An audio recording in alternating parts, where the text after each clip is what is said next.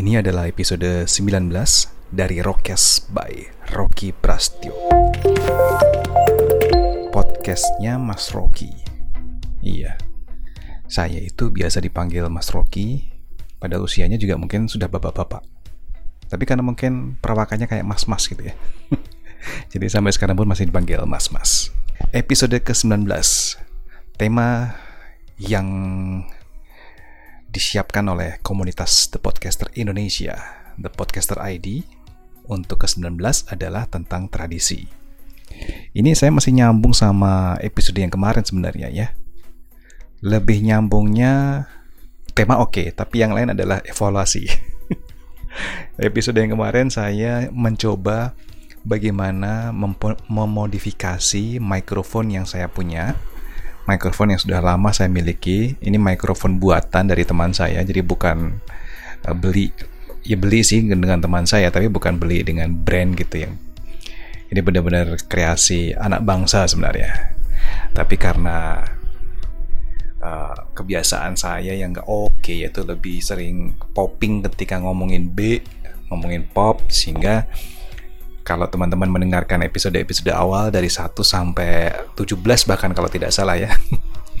Banyak kan yang pop pop pop pop pop pop. Nah, mudah-mudahan untuk yang kali ini sudah tidak ada lagi. Bismillah. Yang terbaik. Oke, kembali ke tema tradisi. Saya akan mulai uh, mencoba untuk menelaah dulu tentang definisi tradisi saya nggak mau ya panjang lebar pakai artikel ilmiah lah. Cara yang simple aja deh cara yang singkat saja yaitu cari di Wikipedia. Iya. Kalau dari definisi yang saya baca dari dari Wikipedia adalah tradisi itu merupakan uh, istilah atau term yang bisa disebut juga dengan kebiasaan. Uh, semacam apa ya bentuk perbuatan gitu ya yang dilakukan berulang-ulang dengan cara yang sama karena melakukannya dengan berulang-ulang dengan cara yang sama di situlah uh, disebutlah tradisi gitu. Kenapa? Karena orang menyukai perbuatan itu. Nah kalau ngomongin tradisi secara luas apalagi sebagai seorang manusia homo sapiens itu akan panjang. Sejarah membuktikan mau baca bukunya Yuval Noah Harari dari Sapiens bukunya uh, Neil deGrasse uh, Tyson gitu ya uh, atau mungkin bukunya Richard Dawkins gitu The Selfish Gene gitu. Pokoknya buku-buku yang tentang sains. Uh, atau mungkin yang baru saya baca Augustin Fuente dengan The Creative Spark menyebutkan bahwa memang manusia itu bertahan karena melakukan tradisi. Uh, kreativitas mereka dikembangkan menjadi sebuah tradisi.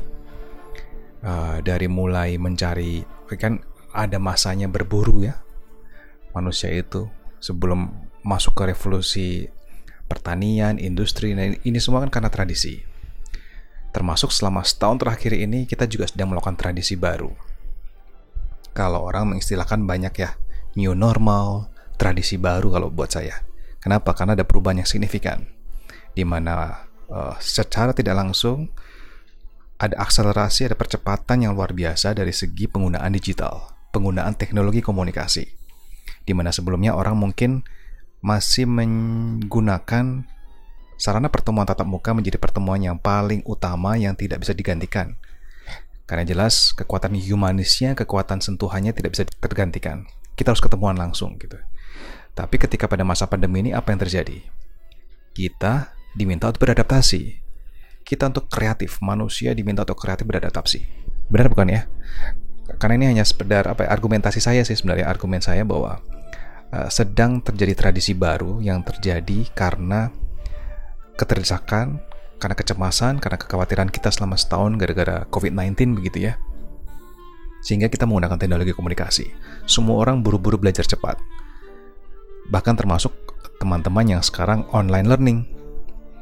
Yang tadinya mungkin sekolah sudah terbayang namanya mau ke sekolah ya berangkat ke sekolah, punya bekal makanan begitu ya, atau uang saku, kemudian jajan, hangout dengan teman-teman di sekolah. Nah ini ada perubahan. Di mana bangun tidur harus mandi. Iya kalau mandi.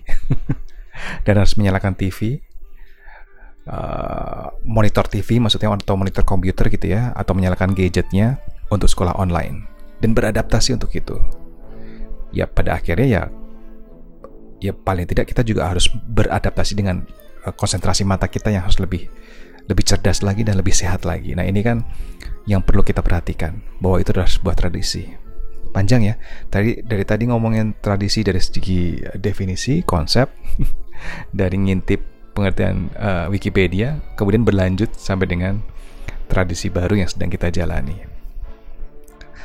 Nah, tradisi apa yang sedang dilakukan berulang-ulang selama COVID-19 buat teman-teman? Saya mungkin karena ini bentuknya bukan interaktif, saya bentuknya mungkin akan menceritakan saja, berbagi lagi.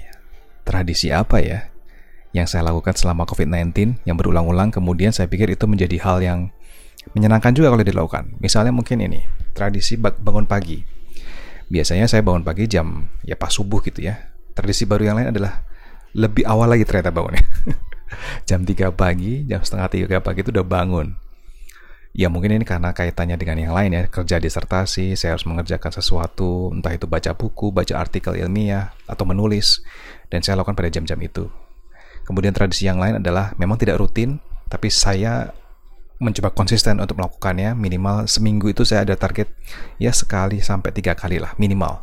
Setiap hari kalau memang ada waktu dan memang memungkinkan yaitu olahraga. Mulai dari jogging jalan kaki uh, saya melakukan melakukan itu gitu.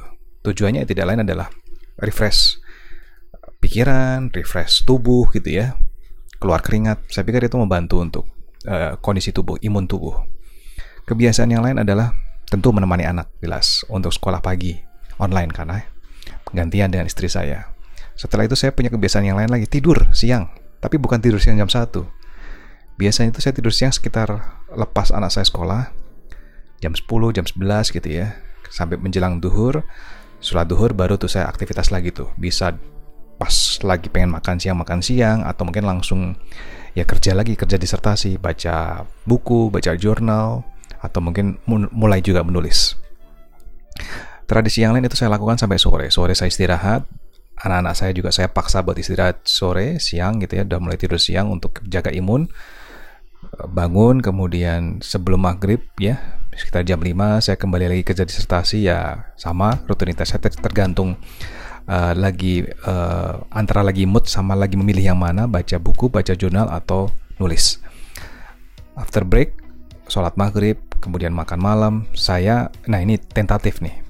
Kadang juga kerja disertasi kadang juga nemenin istri buat nonton Netflix kadang juga nemenin anak-anak main atau mungkin yang lebih sering adalah tidur ya. Punya kebiasaan baru adalah jam setengah 8 kalau udah habis sholat isya udah semuanya udah lengkap makan segala macam biasanya sudah ngantuk tuh saya tidur. Jam 23 atau jam 11 malam biasanya kebangun. Nah di situ tuh bisa antara tidur lagi atau nemenin anak mengantarkan tidur anak-anak atau kembali saya mulai kerja disertasi itu bisa melek tuh sampai pagi terus tidur lagi jam 2 gitu kan bangun lagi jam 3 itu adalah rutinitas yang saya lakukan weekdays. Weekend bisa macam-macam ya. Bisa main sama anak lebih banyak nonton Netflix lebih banyak menghibur diri kadang-kadang muter naik kendaraan bareng anak-anak ya gitu ya. Ya itu aja sih sebenarnya. Itu menjadi tradisi baru selama COVID-19 selama masa pandemi. Oke bagaimana kalau teman-teman?